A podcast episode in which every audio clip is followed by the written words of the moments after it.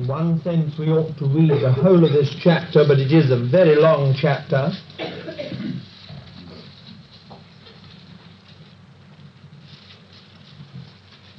In the earlier part of the chapter, we're told about Zacharias and Elizabeth, how when Zacharias was offering incense in the holy place, he saw an angel of the Lord by the altar of incense. And the angel of the Lord told him about the birth of a baby to his to he and his wife, and he was a little startled and not quite able to believe. And the angel told him that because he hadn't believed quickly, he wouldn't speak until it came to pass. And of course, when it came to pass, the relatives were a little bit bothered about it. We'll read about that in a moment. Verse 39. And Mary arose in these days and went into the hill country with haste into a city of Judah and entered into the house of Zacharias and saluted Elizabeth. And it came to pass when Elizabeth heard the salutation of Mary, the babe leapt in her womb, and Elizabeth was filled with the Holy Spirit. And she lifted up her voice with a loud cry and said, Blessed art thou among women, and blessed is the fruit of thy womb. And whence is this to me that the mother of my Lord should come unto me? For behold, when the voice of thy salutation came into mine ears, the babe leapt in my womb for joy. And blessed is she that believed, for there shall be a fulfillment of the things which have been spoken to her from the Lord. And Mary said, My soul doth magnify the Lord, and my spirit hath rejoiced in God my Saviour. For he hath looked upon the low estate of his handmaid. For behold, from henceforth all generations shall call me blessed. For he that is mighty hath done to me great things, and holy is his name. And his mercy is unto generations and generations on them that fear him. He hath showed his strength with his arm. He hath scattered the proud in the imagination of their heart.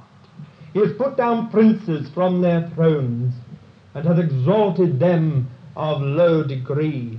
The hungry he hath filled with good things, and the rich he hath sent empty away. He hath given help to Israel his servant, that he might remember mercy, as he spake unto our fathers, toward Abraham and his seed forever. And Mary abode with her about three months, and returned unto her house.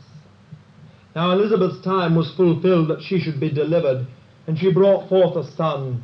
And her neighbors and her kinsfolk heard that the Lord had magnified his mercy towards her, and they rejoiced with her. And it came to pass on the eighth day that they came to circumcise the child, and they would have called him Zacharias after the name of his father. And his mother answered and said, Not so, but he shall be called John. And they said unto her, There is none of thy kindred that is called by this name. And they made signs to his father what he would have him called. And he asked for a writing tablet, and wrote, saying, His name is John. And they marveled all. And his mouth was opened immediately, and his tongue loosed, and he spake, blessing God. And fear came on all that dwelt round about them, and all these sayings were noised abroad throughout all the hill country of Judea. And all that heard them laid them up, them up in their hearts, saying, What then shall this child be? For the hand of the Lord was with him. And his, va- and his father Zacharias was filled with the Holy Spirit, and prophesied, saying, Blessed be the Lord, the God of Israel, for he hath visited and wrought redemption for his people, and hath raised up a horn of salvation for us in the house of his servant David, as he spake by the mouth of his holy prophets that have been from of old, salvation from our enemies, and from the hand of all that hate us, to show mercy towards our fathers, and to remember his holy covenant, the oath which he sware unto Abraham our father, to grant unto us that we, being delivered out of the hand of our enemies, should serve him without fear, in holiness and righteousness before him all our days. Yea, and thou, child, shall be called the prophet of the Most High. For thou shalt go before the face of the Lord to make ready his ways, to give knowledge of salvation unto his people in the remission of their sins. Because of the tender mercy of our God, whereby the day spring from on high shall visit us, to shine upon them that sit in darkness and the shadow of death, to guide our feet into the way of peace. And the child grew and waxed strong in spirit, and was in the deserts till the day of his showing unto Israel. That is upon the intertestamental period. And we can't possibly go over everything that we've said, although a little part of this evening we shall spend in summing up um, what we have uh, studied together over this past autumn in this very wonderful period in the history of God's people. Uh, this evening I want especially to speak about the post Maccabean period. You remember we have we've dealt with the pre Maccabean period, um, that is up to the rise of um, the Maccabeans in roughly about 175.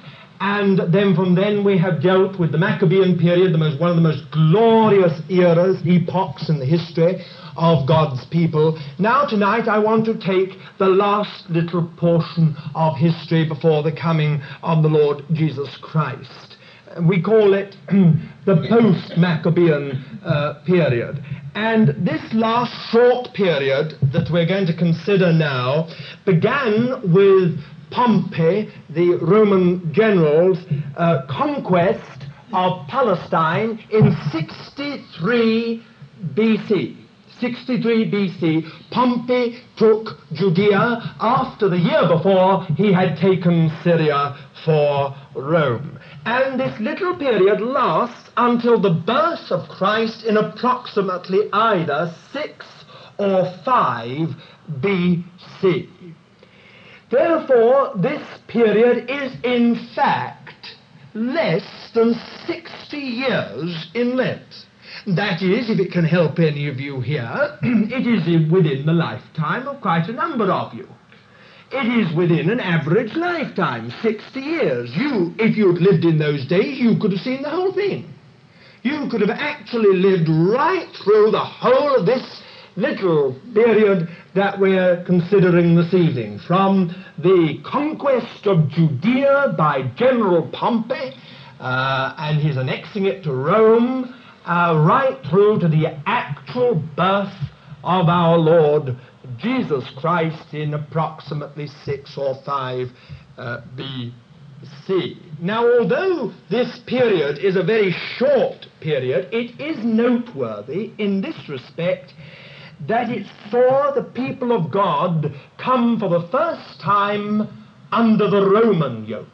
they had been under Egyptian yoke, they had been under the Assyrian yoke, they had been under the Babylonian yoke, and there had been glorious periods when they had been under God's government alone. Now they had come under Greek yoke, now they came under the Roman yoke. It was this period that saw the people of God brought into bondage to the Romans.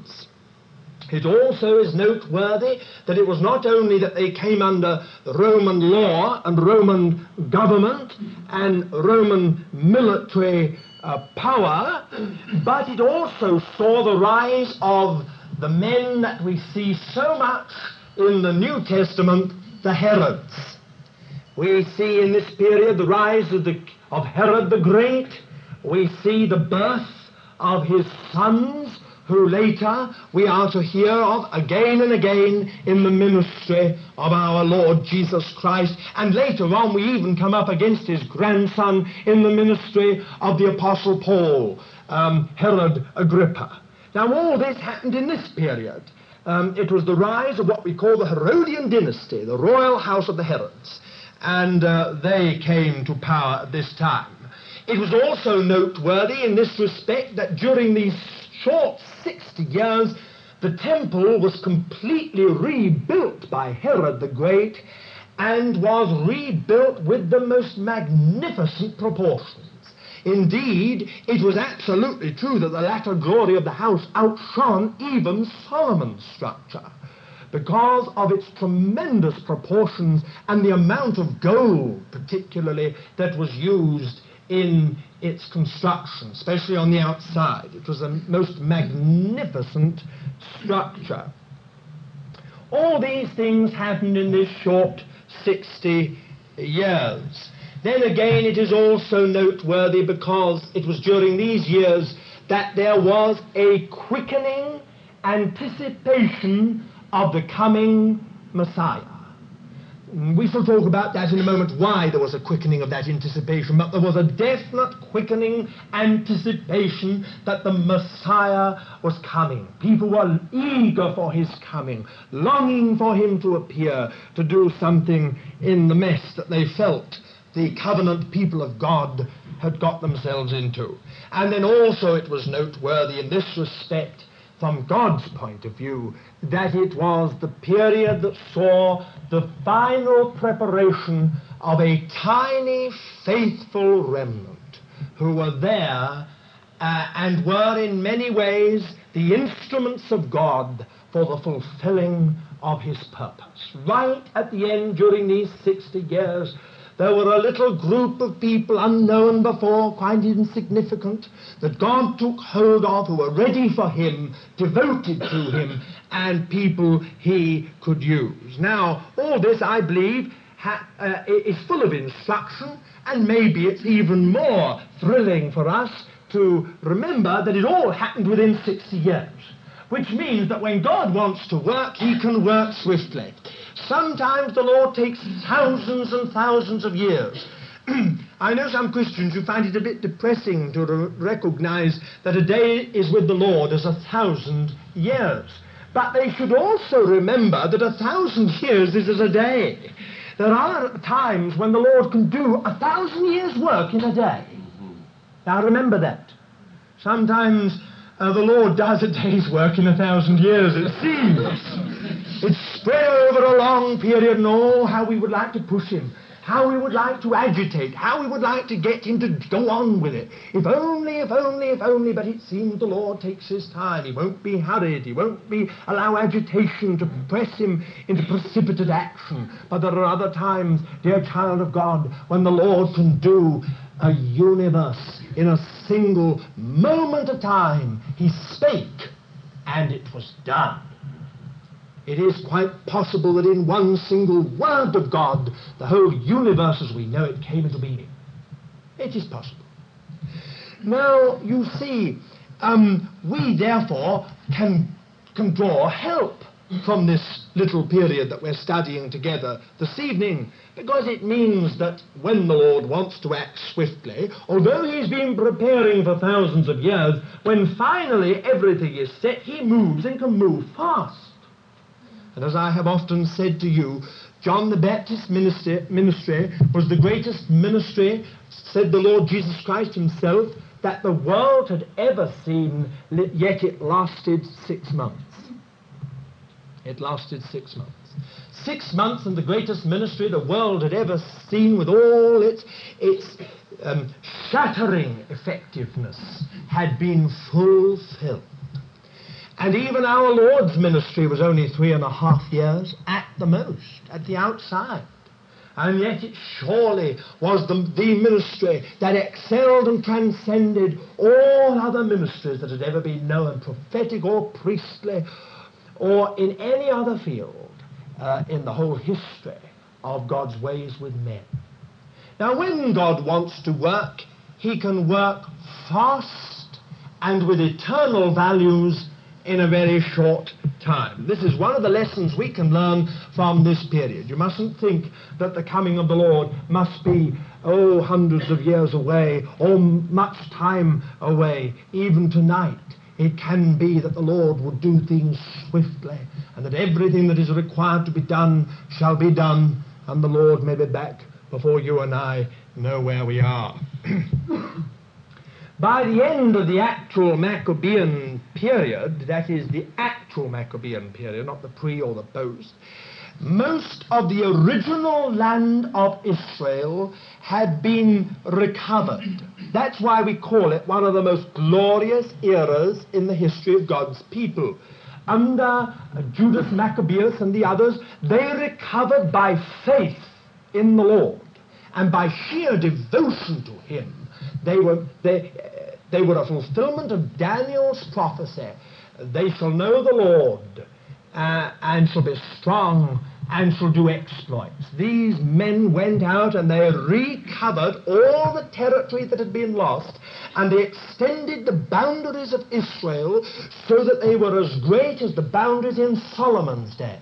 In other words, never before in the history of God's people had they actually possessed so much of the territory God had promised them. All had come to them. It was recovered.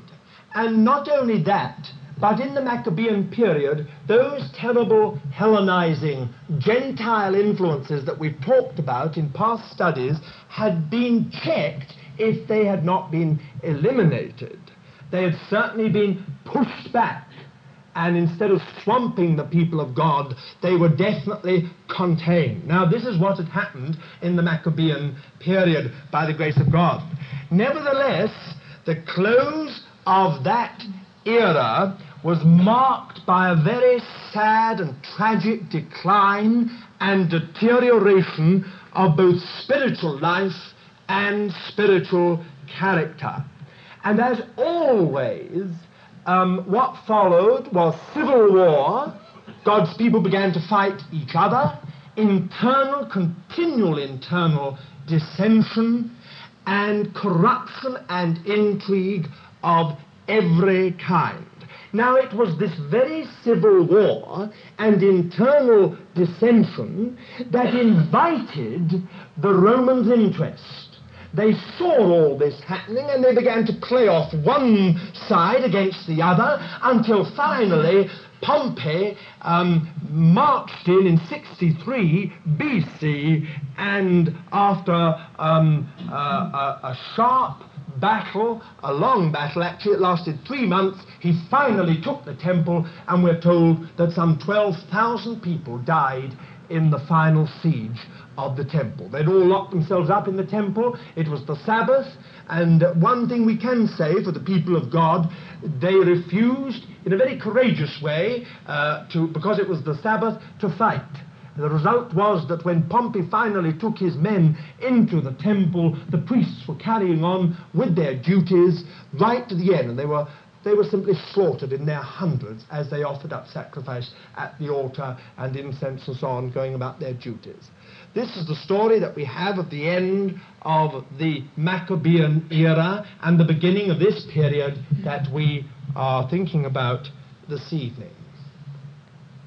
The decline and deterioration that marked the end of the Maccabean period continued steadily throughout these 60 years. It was never checked at any single point.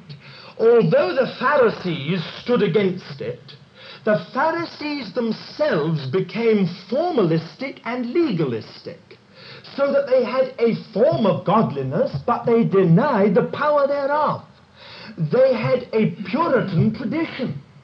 But by the time of our Lord's coming, their Puritan tradition had become formalism and legalism, and that was all. There was nothing else to it.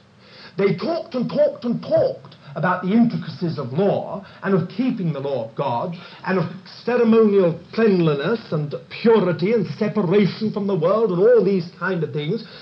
But as for a knowledge of God, as the Lord Jesus said, about the weightier uh, uh, matters of, of justice and of mercy and of love, they knew nothing. Now, that's very sad, and it has a lesson for us. We are in the same kind of tradition, I don't hesitate to say it, that we evangelicals come nearer to the Pharisees than any other group. I might say that in the Old Testament. Uh, we hold very much the same kind of beliefs, and we are always prone to the same terrible dangers formalism and legalism.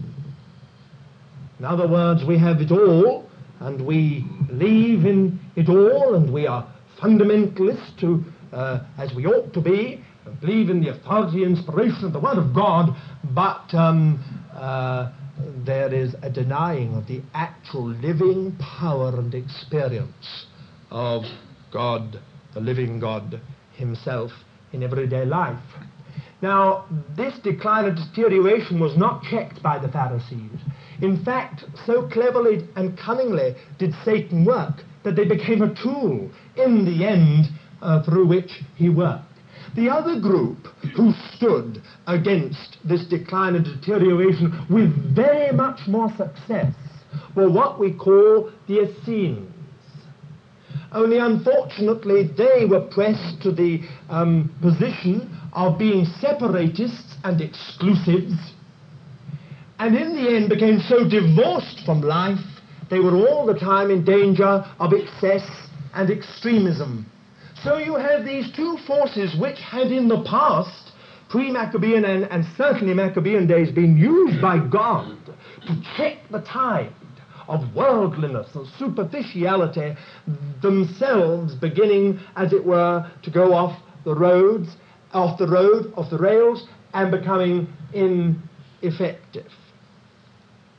About 20 years after the Roman conquest uh, in 63 uh, uh, BC, that is in 40 BC, uh, through much intrigue and diplomacy, um, Herod the Great was recognized by Augustus, the emperor in Rome, as king of Judea. He was a ruthless, cruel, and brilliantly clever man. Uh, thus began the rule of the Herods. Now, we have already talked about the Herods and their family and the extraordinary story which is almost modern, um, of the way he murdered everyone who came within the orbit of his influence, particularly his own family.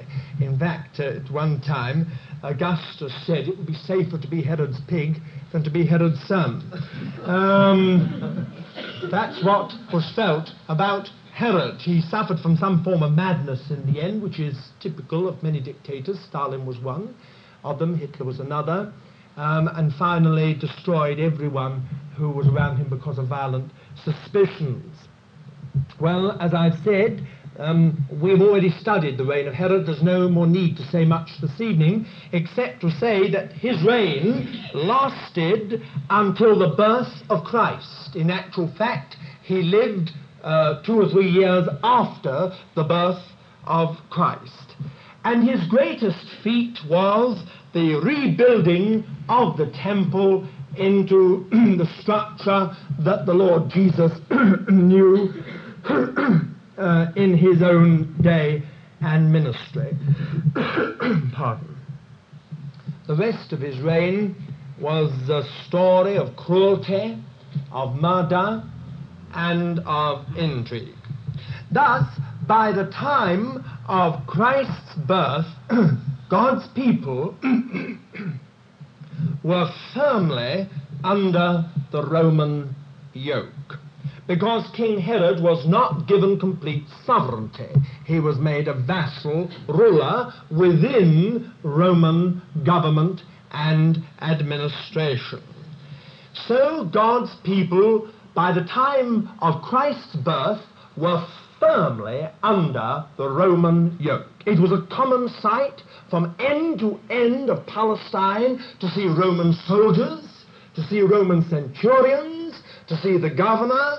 Um, it was a common sight to see on the, on the um, um, outer court roof of the temple, Roman guards walking round the actual temple, keeping eye on the crowds in there, uh, watching against riots and other things. All this was common to the people of God at the birth of our Lord Jesus Christ. They were ruled by an Edomite, Arab, half Edomite, half Arab, with one Jewish wife and quite a few other wives of various other uh, religions um, called Herod. Uh, the Pharisees were the majority party in the Sanhedrin, wielding tremendous influence and power amongst uh, the people, but utterly servile to Rome. The Sadducees, the aristocratic nobility of the land and the high priestly families, were completely wedded to Hellenism and to the Romans. The Essenes, on the other hand, those that we've mentioned as separatists or exclusives, were the one group with the most spiritual life. And in fact, it was amongst them that the most happened. Now that we are discovering more and more about the Essenes, we are discovering that they were most remarkable communities. And although they withdrew often into desert places and withdrew into themselves, uh, into a kind of community life, they separated from everything around, withdrew from all public life and responsibility. Yet, in actual fact, their study of, their script, of the scriptures, their understanding of the scriptures, is really quite remarkable. And we also understand from some quarters that they knew the moving of the Spirit of God amongst them in very remarkable ways. So here we have this other group at the coming of the Lord. But unfortunately, they had so withdrawn that they were no actual power or influence in the life of God's people, um, outwardly at any rate. And then we have the common people longing for the mysterious person of the Messiah who would appear and restore Israel and rid them of the Gentile yoke and bondage and bring in the kingdom of God. Now, why did I say a little earlier that this period saw a very real quickening of the anticipation of the coming of the Messiah? For this reason, when people, when the people of God were absolutely sovereign and not under any, any foreign Gentile yoke, they did not feel the same need for the Messiah. But when the Roman yoke came back, and they saw everywhere the, um, the evidences of a Gentile occupying military force, in the people's hearts there was kindled a longing for this mysterious person of the Messiah.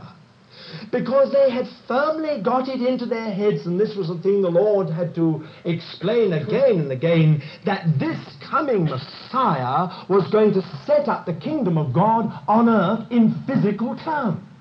He was going to lead the people in a tremendous rebellion against the Romans.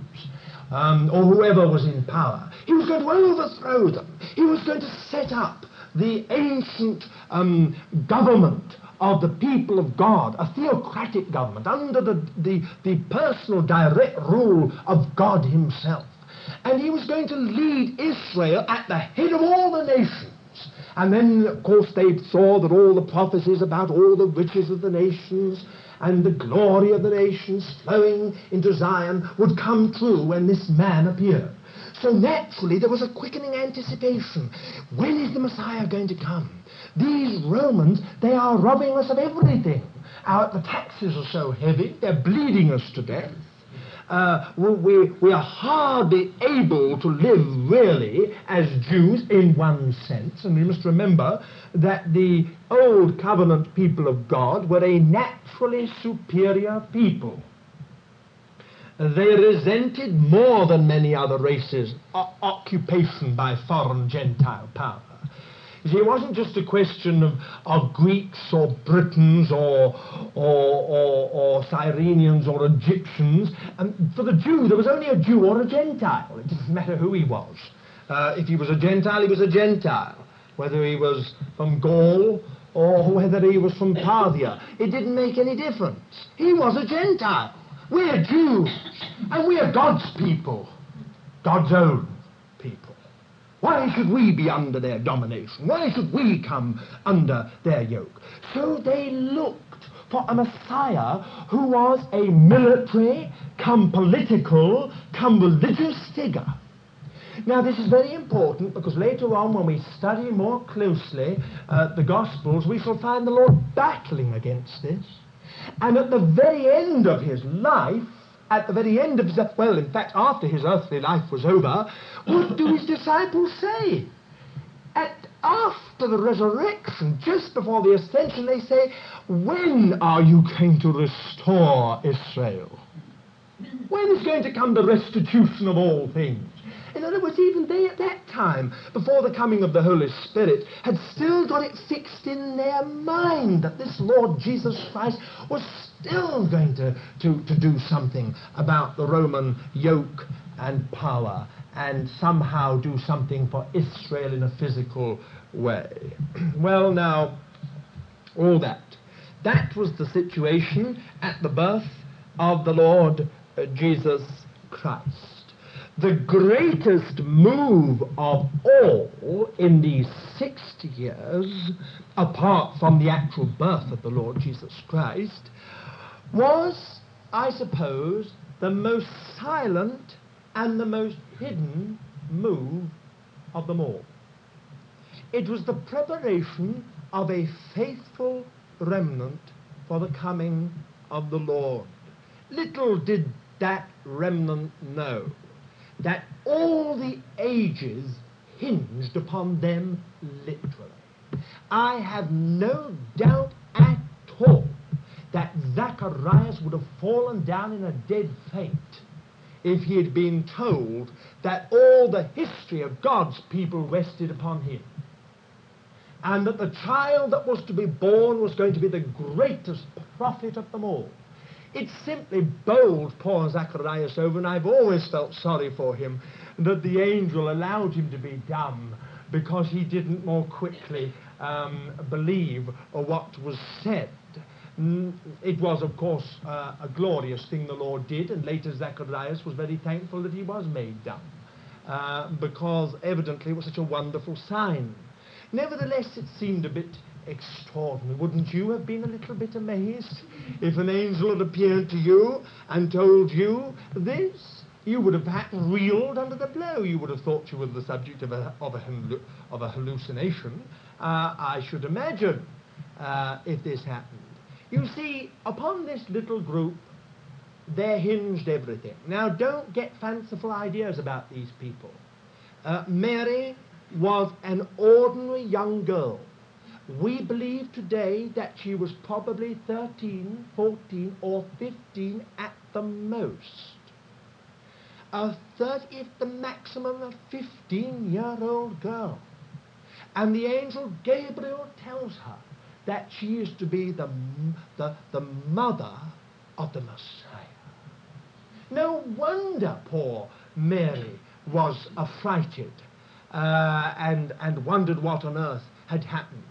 Uh, uh, to her and in her experience. No wonder Joseph didn't believe the story and was minded to put her away privately. He was a just man, and he, rather than have a public divorce and all the thing that would mean that Mary would be ruined for life, he thought this is a, a fanciful story. He, he, he, he evidently believed she'd been with someone else, and the only right thing to do was to quietly put her away. But the angel went to Joseph then and had a talk with Joseph. Now it's all quite ordinary. Don't, we don't need to get sort of sensational about it, or, or, or sort of those sort of um, Metro Goldwyn Mayer type of um, idea uh, about it all. I'm quite sure that it all happened in ordinary ways. Probably the angel appeared to Mary in the kitchen. Uh, probably appeared to Joseph the, at his carpenter's bench. It was all tied in with normal, everyday life.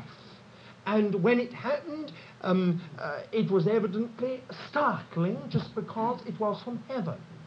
Um, we get these ideas partly from these um, uh, masterpieces from the Middle Ages of, of some pious, um, sanctimonious sort of hue uh, and atmosphere that sort of filtered through everything and sort of warned them all that something tremendous was going to happen. I am not the least bit sure that this was so, and I think it explains the quite ordinary, normal human reaction of every single one of them. The first reaction of them all was that they were startled and were affrighted. Uh, they had to be steadied by the angel. and had to be comforted and convinced uh, that what in fact was happening, uh, what was going to happen, was of God and was uh, genuine. I say, little did this faithful remnant know that the ages hinged upon them. My dear friends, it didn't happen in a moment. It wasn't that suddenly God said to Zacharias, Now, Zacharias, and Zacharias became turned over a new leaf overnight and said, Here I am, Lord. Uh, I'm going to live an absolutely perfect life from now on. I'm going to be devoted to thee. I am quite sure that there was a history, a real, genuine, hidden history. There was Joseph's history in the carpenter's bench. There was Mary's history, probably with her mother in the home. There was Elizabeth's history as a uh, as a married woman without a family, full of good works. She was always helping, evidently, other people. There was Zacharias' history, a priest, um, after one of the courses, in one of the courses in the temple. Uh, and uh, all these had a history behind them. Now, it's no good you saying to me um, that you doubt that. I tell you why. If you read what they said, you will discover that it's loaded with Scripture. Loaded with Scripture. Some people seem to think that um, Mary, that prophecy means that you open your mouth and anything comes into it. It is not always or necessarily like that at all. It can be that Scripture and the Word of God and the mind of God, which has sunk into your heart over years, is played upon and brought out by the Holy Spirit. So that deep dealings that God has had with you come out. And surely this is so. If you look at, at, at what we call the Magnificat, if you look at, at, at uh, these little things here um, in the Scripture, well, for instance, uh, what Zacharias has said, what Elizabeth has said, what Mary has said. If you look at them carefully, and later Simeon, if you look at these carefully, you will find they bear the most remarkable relationship to Old Testament Scripture. Especially what Mary said when she said, My soul doth magnify the Lord, my spirit hath rejoiced in Christ my Saviour. If you look at that and what Hannah said when she praised the Lord over some uh, uh, an experience she had uh, when the Lord gave her a child, Samuel, you will find that is a most remarkable resemblance. Now, this means that these people knew their Bibles. They weren't just people who were bothered about ceremonial ceremonies and rites and, and outward things. They evidently knew their Word of God. They were immersed in the things of God. Um, I say then, little did they know, these dear ones, that their years of faithfulness couldn't have been many years for dear Mary. Um, their years of faithfulness, in some cases, had been watched and uh, noted by the Lord Himself. Um, I am sure that they had no idea that their eyes were going to behold the prophecies of ancient times fulfilled before their very eyes, that they were going to see not only the one who would herald the Messiah, but they would see the Messiah himself. They would behold his physical form with their own physical eyes. It is amazing. I say uh, they had little idea that they would be witnesses of the greatest miracle of all history God made man. They were to become the witnesses of this tremendous miracle. Well, we could say so much. I think the very history of God's people had narrowed, narrowed down to this little remnant.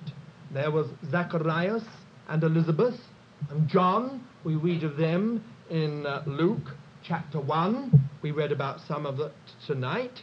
There are Joseph and Mary. We read about them in Matthew chapter 1, verse 18, and also Luke um, 2, 1 and 2. We read of Simeon. Now, Simeon is a very interesting character. Um, we read of him in Luke chapter 2 and verse 26, 25, 26. Behold, there was a man in Jerusalem whose name was Simeon, and this man was righteous and devout, looking for the consolation of Israel, and the Holy Spirit was upon him. And it had been revealed unto him by the Holy Spirit that he should not see death before he had seen the Lord's Messiah. Isn't that wonderful? Well, now, this was not a priest. He was not a priest, as far as we can make out, Simeon. It would seem that he was a, an ordinary man. Uh, I mean, an ordinary uh, um, man with an ordinary profession. Uh, and uh, uh, yet he was a godly, devout man who had an understanding of the Scriptures. Now, there are many people who tell us what the Spirit says to them, and I'm afraid a lot of it is nonsense. It is therefore most refreshing when you meet someone that, that the Lord really has said something and it happens. I often wonder what would happen if we adopted the same method as was in the Old Testament and stoned everyone who said something would happen and it didn't happen by the word of the Lord. I just wonder what would happen. But in actual fact, that was the way they dealt with this little subject in the Old Covenant. They stoned them. If someone prophesied something didn't come to pass, they were stoned. So serious as that. If they had a dream and it was uh, a false dream, they were stoned. If they had a word and it was a false word, they were stoned. Tremendous, isn't it? Therefore, it is very, very, um, uh, well, it just shows you that when we say we're under the covenant of grace, we really are. We really are. Someone else once said, if the Lord dealt with that, all the Ananiases and Sapphiras there had been, one tenth of the church would be dead. Well, I don't know, but we can at least encourage ourselves at this that God does speak to us, and when it's genuine, it is the most glorious thing. And here was a man who wasn't just talking, it wasn't the soul, it wasn't psychic, it wasn't just deception. Here was someone that heard the voice of the Spirit of God in his own heart, and it had been revealed to him that he should not die till he had seen the Lord's Messiah. And he was right. He held the babe in his arms and he saw. And uh, it's a wonderful thing, really. Wonderful old man Simeon must have been. Man that knew the Lord in all that formalism and legalism. There was a man who went every day into the temple, evidently, who was as upright and pure and knew the Lord. And then there was this dear old lady called Anna. I worked it out today. She must have been at least 104. I worked it out like this. She's eight score, eight, um, four score years and four, that is 84. She lived with her husband uh, from her virginity for seven years. She'd been a widow for four score years and four. She lived with her husband from her virginity, that's from her marriage, from her betrothal, till his death for seven years. I make that um, 91. That's right. I reckon that she must have been at least 12 when she married, 12 or 13 when she married. So I make her 104. Here she was in the temple. It says, May this be an encouragement to all of you who are approaching that age. She was in she was in the she was in the temple, it says, day and night. Verse 36. And there was Anna a prophetess, the daughter of Phanuel of the tribe of Asher. She was of great age, having lived with her husband seven years from her virginity. She'd been a widow even unto fourscore and four years, who departed not from the temple, worshipping with fastings and supplications night and day. And what does it say? And coming up at that very hour, she gave thanks unto God and spake of him to all them that were looking for the redemption of, of Jerusalem. What a wonderful old lady. 104 and doing the work of God. Running around the whole of Jerusalem, it seems, or at least in the temple, telling everyone that the Messiah had come. What a wonderful old lady. Here's one of the faithful women. Now, I said that this period lasted 60 years. This old lady had seen the Maccabean period as well. 40 years of the Maccabean period uh, she had seen, as well as the 60 years we're considering tonight. What an, what an amazing woman. An amazing woman. Now, I often think of this woman. She saw all that glorious era of the Maccabees. She saw the recovery of the land in many ways. Then she saw, of course, the deterioration. She came in on the end of it. She saw the deterioration and decline. What a faithful woman she must have been through all those years. She had a sad life, evidently. And yet she'd been a remarkable woman. Now, at the very end, I have no doubt that she said it was worth it all to have seen the Messiah at the end. She lived to see the birth of the Messiah, the coming of the Christ. What a wonderful thing that was. And then I think of others who are in the remnant. Now, you may not think of these as in the remnant, but I do. I think of the shepherds. Now, do you think the Lord just arbitrarily picked on a few wandering Bedouins who never thought about God at any time? I am quite sure this is not so. These men were the most remarkable men. For if you read, they don't speak about God, they speak about the Lord. They say, let us go to Bethlehem and see this thing that the Lord has made known to us. Now, when people speak about the Lord, they know him. You can talk about God in a general way. But when people talk about the Lord, it's, it's a more intimate thing. They know him. I have a feeling these shepherds were remarkable men. Um, there was some reason why the Lord chose them. You know, there are a lot of shepherds, especially around Bethlehem in the Judean hills. Lots of shepherds, yet to this group, to this group alone was heaven open and they saw all the angels standing around. What a glorious sight it was. They went uh, to Mary and they had a talk with her. Faithful men, simple, but not simple. Never think that because they were shepherds, it means they were empty headed. Not at all. Their wisdom may have matched the wisdom of the wise men, but it was a different kind. It wasn't sophisticated but it was the wisdom that comes through experience and devotion. Here were this group of men who left their sheep, as far as we know, and, and went to, uh, to see the babe who was born, part of the remnant. These are only the representatives of a remnant that was throughout the land at that time, many of whom we don't know by name, but one day we shall know them all in the glory, be part of eternity to get to know them all. And then, of course, there are the three wise men. Now, tradition always says that one of them was black, and, uh, and so on. But of course, that is tradition. Uh, and we always call them three kings, and we don't. This is quite wrong. It's a tradition. We, we, they may have been kings, but uh, wise men were an order. Daniel was one of the wise men, one of the wise men of the East. And um, we read of them in Esther, we read of them in Daniel. There were a definite order of men who could explain dreams, who had visions. Um, some of them were utterly false, but the, those like Daniel and others like that were men of God, the wise men three wise men came. Now, I'm not going to spend time this evening talking about those three wise men. I think we'll leave it till we come to the, to the Gospel of Matthew. But I think it's a very interesting thing. Those three wise men, well, I mean, surely there were hundreds of wise men who were watching the sky. The sky. Don't you think there were a lot of others who knew something about the stars? You see, they had seen his star in the east. And there was a very definite, de- definite reason for it. These men watched the, the, the heavens. Now, the Hebrews were very suspicious of stargazing. Uh, they were the purists amongst the people of God, amongst the Jews, and they were very suspicious. But the Hellenists uh, adopted very much more, were much broader in their feeling, and especially in Babylon, many of the Jews there um, uh, had taken up this matter of looking at the heavens and watching the heavens, and they had very definite names for different stars. Now, these men had seen something, and they set out on a very long journey, and they came. What remarkable men they must have been.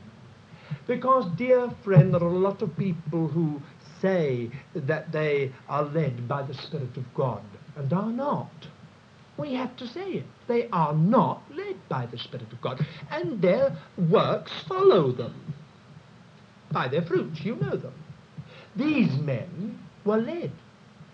They were not only led by God to Jerusalem, from Jerusalem to Bethlehem, but they were warned by the Lord not to go to Herod.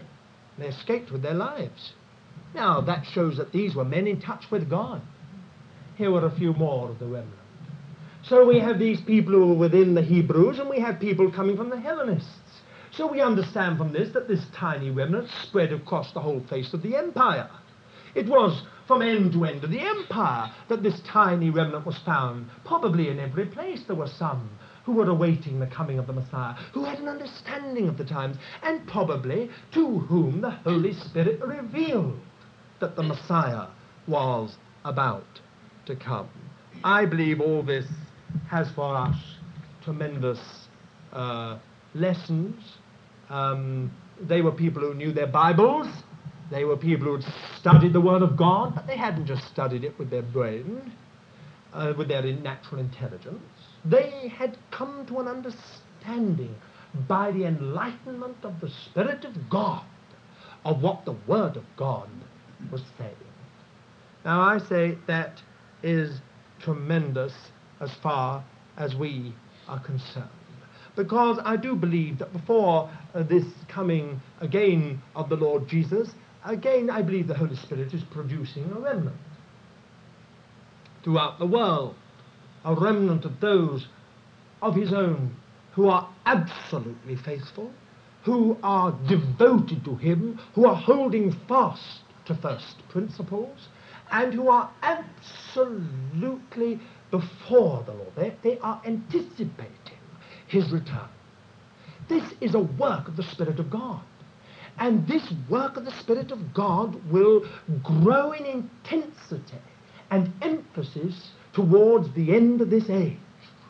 For as the darkness grows more and more tangible, and as the works of Satan become more and more evident, so the Holy Spirit will take the initiative into his own hands more and more to prepare a people for the coming of the Lord. Oh, that you and I could be amongst a people like that. I'm not going to venture this evening into theories about the return of the Lord Jesus, but I am going to say this it'll be worth it all if suddenly we see his face. Why just think it? The kitchen sink one moment, and the next moment, up in the, up in the, up in the air, up in the sky with the Lord, and not one of those launching pads they have at Cape Kennedy. I mean, just caught up by the power of God, and, and, and forever with the Lord. How marvelous! One minute the kitchen sink, the next minute up there, one minute inspecting the baptistry, and the next minute in the presence of the Lord. One moment in the office, next minute seeing his lovely face. Why, my dear friend, you and I would just, I'm sure, we'll be struck dumb for a moment or two. When we see the Lord face to face, why, we'll say, Oh, I was moaning this morning. I was murmuring. I was down about that. I was complaining about that. And especially difficult it'll be if on your way up you found yourself next to the person you couldn't get on with. Ah. And it may not just be funny either. The Lord knows exactly what He does in these things. Ah, but you see, the fact of the matter is, will it not make it worthwhile? Then surely it will be our light affliction, which was but for a moment, has worked for us a far more exceeding and eternal weight of glory. Why, when we behold him face to face. Now, my dear friends, you won't hear a great bell.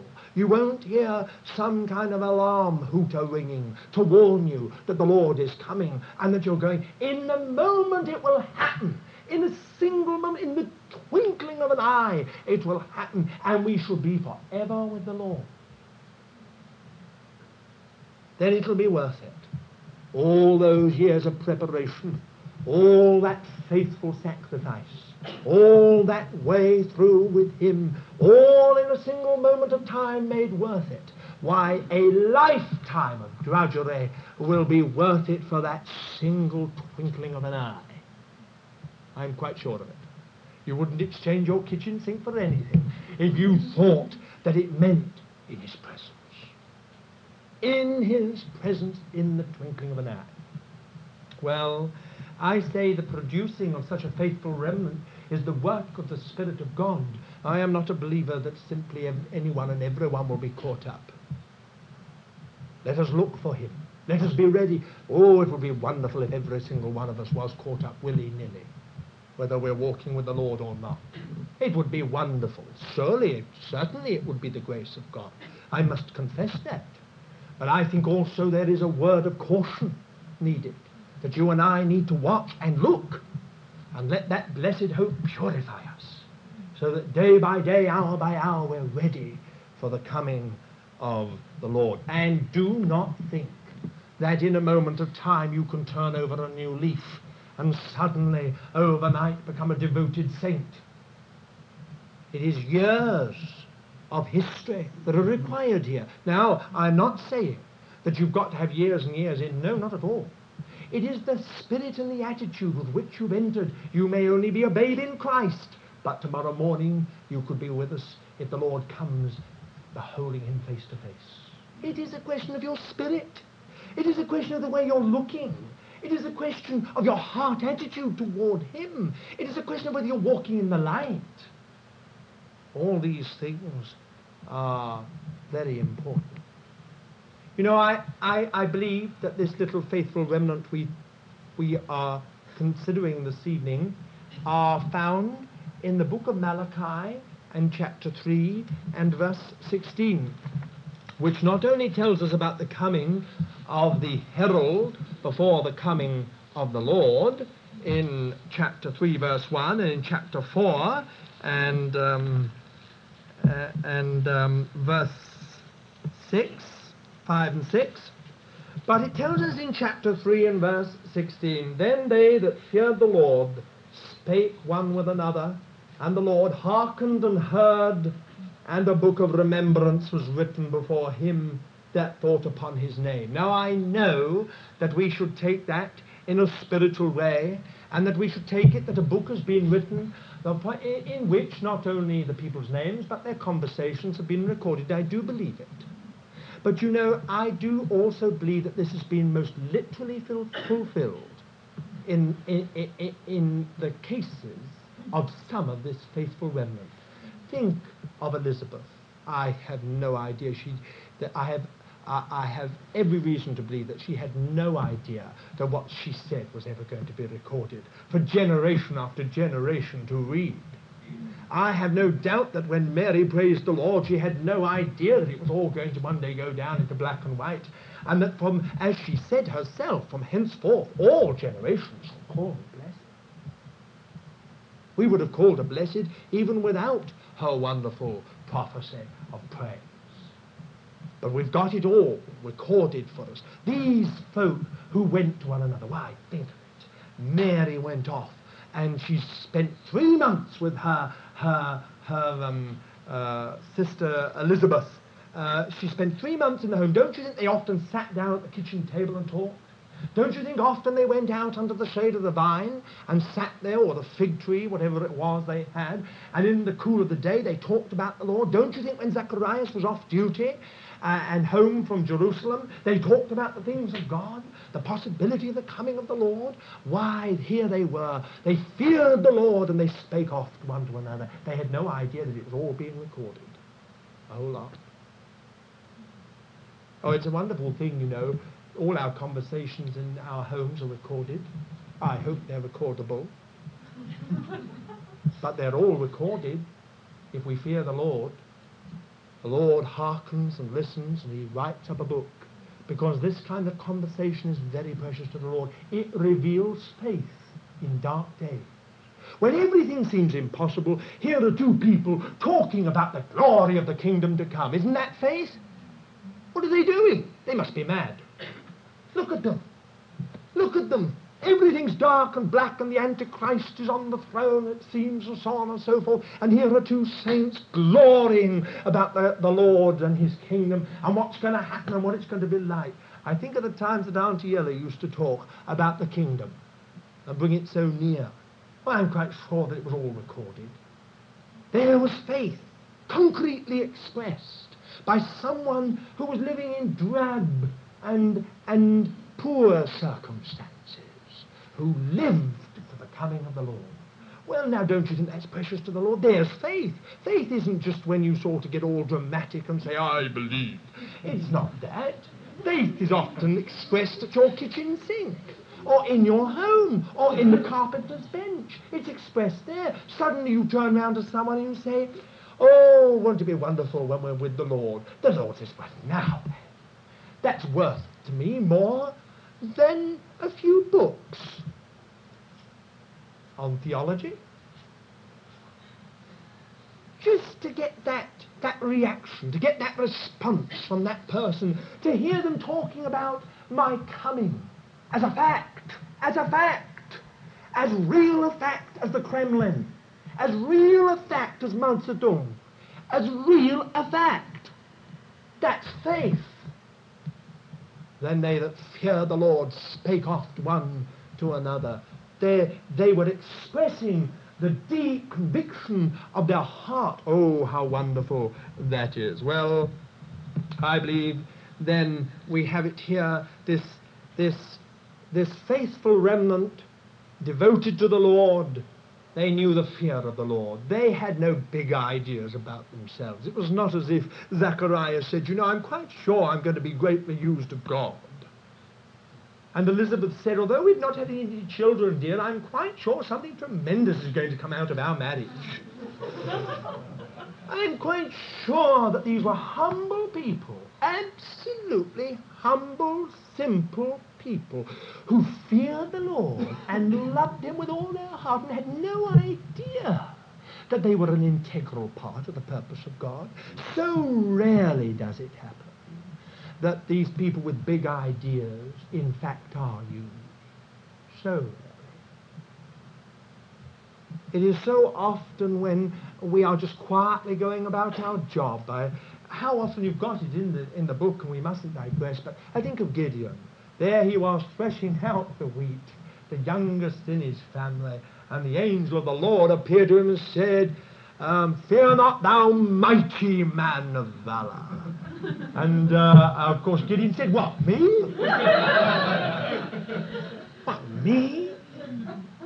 I'm the least in my father's household. You see, he'd never thought of it. Go in this thy might, said the angel. That's the way God uses us when we're broken of our self reliance, like Moses and his great gift of leadership and speech. And, and, then the Lord took him into the desert and broke him of everything. And when the Lord finally said, Now you go, Moses said, Lord, I can't. I can't speak. I can't speak, Lord. Quite simple. Well, now that's the, that is the post Maccabean period. Its great lesson for us is that the Lord is producing a tiny remnant of those who are faithful and devoted to Him. So He would do with us. Now let us come, finally, as we come to the finish of this evening and to the finish of these intertestamental studies, let us just sum up everything that we have learned. We look back over these so called 400 silent years. We see God at work in history, preparing everything for the appearing of the Messiah. Indeed, by the time of Christ's birth, there has been forged an amazing, and up to that time, a unique combination. Unique. A unique combination. The Greeks have been raised up by God, the great Greek era, and they have given the world their language and their culture.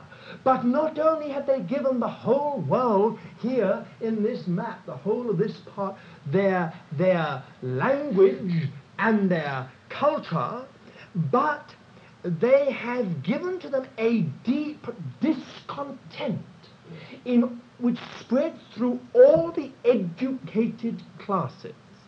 A deep discontent with things as they were and life as it was lived, and an eagerness for something new.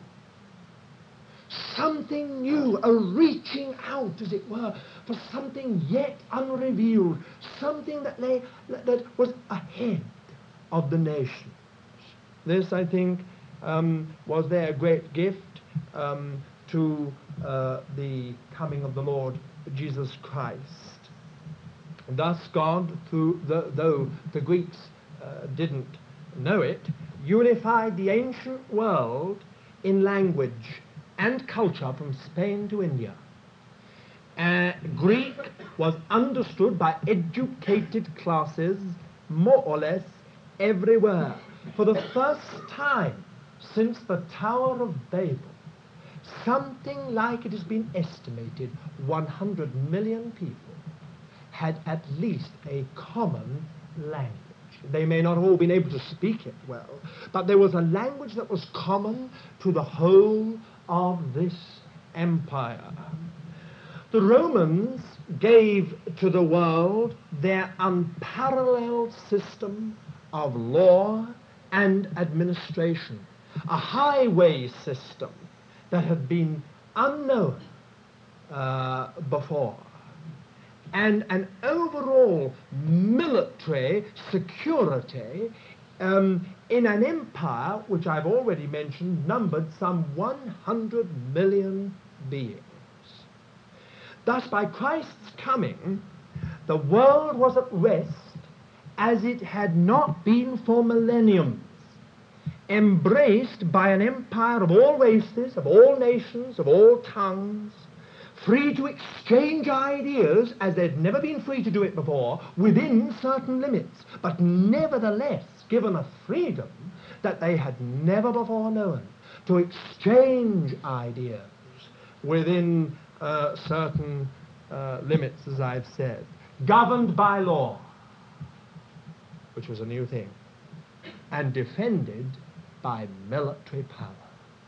This is what the Romans gave, their great contribution to the world at the birth of the Lord Jesus Christ. And then we come to the Jews, and the Jews gave to the world the Word of God. Theirs was spiritual values, eternal spiritual values, supreme and transcendent values. They gave to the world the Word of God, the living oracles of God that had been given to them as the covenant people right down through the ages, which they had carefully guarded, carefully copied, carefully preserved. Now, those living oracles of God were translated into Greek and were disseminated throughout the whole of this vast empire in a way that had never before happened. In all the millenniums of the history of the people of God, the Word of God was confined to the people.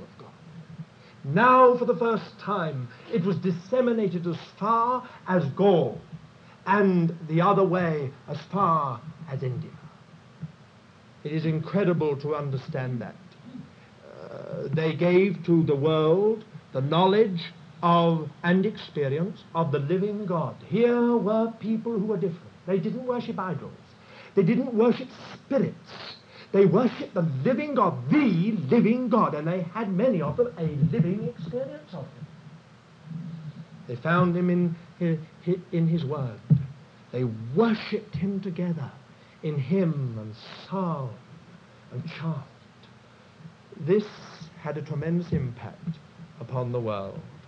They gave to the world the revelation of God's eternal purpose. No other nation had such any had any such idea. There was philosophy, yes, but no people gave to the world that the dynamic of a purpose that was behind all existence. The Jew gave to the world at the birth of Jesus Christ a sense of divine purpose, a sense that the world was only a visible expression of a almighty and divine mind.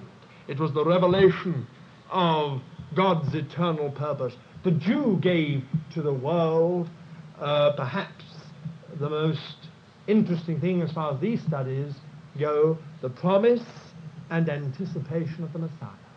It was the Jew who, throughout the whole empire, spread the news um, more by living and by conduct and behavior uh, than so much by word, that there was a Messiah coming.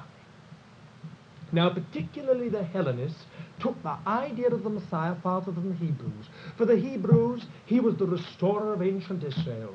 But the Hellenists started to talk about him as a world Messiah. One who was going to elevate the people of God to a position at the head of the nations, but which was going to bring all the nations into its orbit. That was their idea of the Messiah. Whereas the Hebrews, they did tend to look upon the rest as dogs, as they called them, uh, rather below. Uh, but the Hellenists saw it as a tremendous, uh, tremendous, great step forward of God that he was going to bring in all the nations in this way. So, through the Hellenists particularly, there were synagogues throughout the whole Roman Empire and beyond, centers of Bible study, of prayer, and fellow, fellowship through which the living God could make himself known. The Word of God they translated into Greek. Their services were in Greek. And if there was a no, another local language, the Greek was translated into the local language. In other words, they made sure that everyone could understand. So into these synagogue services came the people who were tired of idolatry tired of the amorality of religion, tired somehow of, of the philosophies upon which they'd been brought up. They came into the synagogue and they heard in their own language the worship and the word of the living God. All this, thus, in every synagogue, or nearly every synagogue, were attached numbers, sometimes great numbers, of Gentile converts. These were the people who were to turn so readily to the Lord Jesus Christ when once the gospel was preached in all these places. For you must remember, it was along these Roman roads that the apostles traveled. And it was into these synagogues already there with their, their great numbers of Gentile converts that the apostles first preached. And it was amongst them that the multitudes turned to the Lord, and there were riots and trouble, and they were pushed out, and all the rest of it. That's how it all happened. So we find a secure and mighty empire with a common language and culture, a common law, and a common overall government, centers of Bible study and prayer, Greek speaking, throughout the whole of this great empire, from which the truth about God and His Word were disseminated. We find a discontent with things as they were, an eager anticipation of a coming Messiah, and uh, highways along which the good news could be spread. Here you've got it the Greeks, the Romans, the Hebrews all the way through, you've got this amazing combination. Never before in the history of the world had there been such a combination of factors. Surely it had come to pass what is written now, afterward, in the letter to the Galatians, that when the fullness of time came, God sent forth his Son, born of woman, born under the law. Isn't that amazing? The fullness of time. Why, never before in the history of the world had there been such a combination of factors. Had there been this overall military security, had there been such a system of highways that spread from one end to the other, had there been one language which meant that at least multitudes and multitudes could understand through a common uh, medium of communication. Never before had the Jewish people, the people of God, been spread so far and yet at the same time not lost their identity, but gathering together in definite places for worship and study had actually become missionaries to the Gentiles. A thing that they'd failed to be in past years. Had there ever been such a combination of factors before? No. And all we can say is this that one quiet night in a cave used for cattle and sheep in a little Middle Eastern town in the Judean hills in the great Roman Empire was witnessed an event that was the greatest ever seen in human history. Christ was born. Now, my dear friends, if you don't believe in God, I feel sorry for you. For behind what I've said tonight, there are centuries of preparation. Centuries of preparation. And do you not believe that God is the God of history? And do you not believe that God is the God of all nations? Not just of, of the elect. Of it all. Here he is, silently, unknown, hidden, moving the furniture of the nations about, pushing this, bringing this in, getting everything ready, silently working, energetically working, century after century after century, until the moment came when there was the combination of all these factors, and at that moment the Messiah is born. At exactly the same time, he has the faithful tiny remnant he's been looking for. They're there. The instruments he wants. The people he wants. They're all there at the right time. Oh, how wonderful that is when the Lord said to them um, about that Passover, He said, Go out, and when you go along the way, you will find a donkey. Foal of an ass. Bring it. How amazing it was. Who left the foal of an ass there? Who left it? How did it happen? What timing? What preparation went behind it? We don't even know whose it was. Whether an angel went and told them to go and get down the street and tie up, you know, old Neddy on the corner rung and leave him there. You don't know, we don't all extraordinary. All we do know is this that whoever it belonged to evidently didn't feel he'd been robbed. Evidently not. Well, there you are. I say this is tremendous. I, I suppose, really, strangely enough, when we look um, at um, uh, Christian books, we don't seem to find this actually mentioned. Strange enough, I've always been thrilled with just a paragraph in that Pasternak put into the mouth of one of his characters in his novel Dr. Zhivago, because I think it is amazing. Listen to this. Rome was a flea market of borrowed gods and conquered peoples, a bargain basement on two tiers, earth and heaven, slaves on one, gods on the other, Dacians, Herulians, Scythians, Sarmatians, Hyperboreans, heavy, spokeless at wheels, eyes sunk in fat, bestialism, double chins, illiterate emperors, fish fed on the flesh of learned slaves, beastliness convoluted in a triple knot like guts. There were more people in the world than there have ever been since, all crammed into the passages of the Colosseum and all wretched.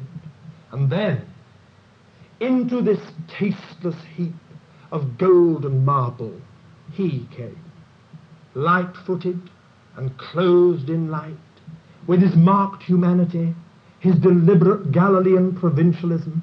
And from that moment there were neither gods nor peoples. There was only man. Man the carpenter, man the ploughman, man the shepherd, with his flock of sheep at sunset, man whose name does not sound in the least proud, but who is sung in lullabies and portrayed in picture galleries the world over. I think that's a, a wonderful description of the way the Lord Jesus broke into the world we're talking about. Now, I said, well then, well, the fact, what can we learn then from all our studies in this? We can learn this. This is the supreme fact that in spite of Antichrist, in spite of the compromise of God's people, in spite of the fact that some have a form of godliness but they deny the power thereof. In spite of all the energy and cunning of Satan, though he is the prince of this world, and that is not denied, Christ appears, and he appears on time. Not early, not late, but in the fullness of time. God's purpose is fulfilled. The last great act of this period to nullify The purpose of God was the massacre of the innocents by Herod the Great at the birth of Jesus Christ. It was the last great attempt of Satan to destroy the Messiah, even though he was born. And it failed. It failed miserably. Christ had come.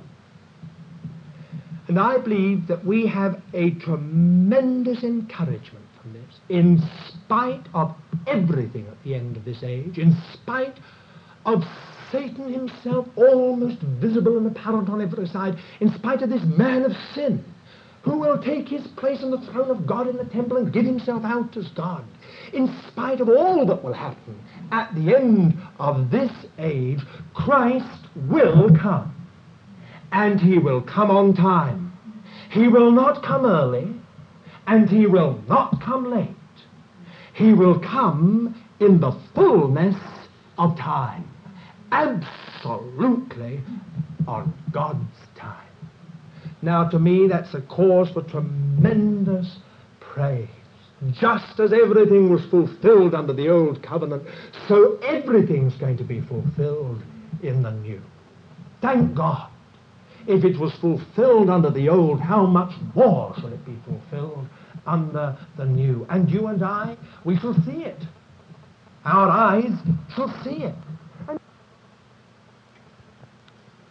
We apologise to the listener, but the last four minutes of Lance's talk was not originally recorded, ran out of tape.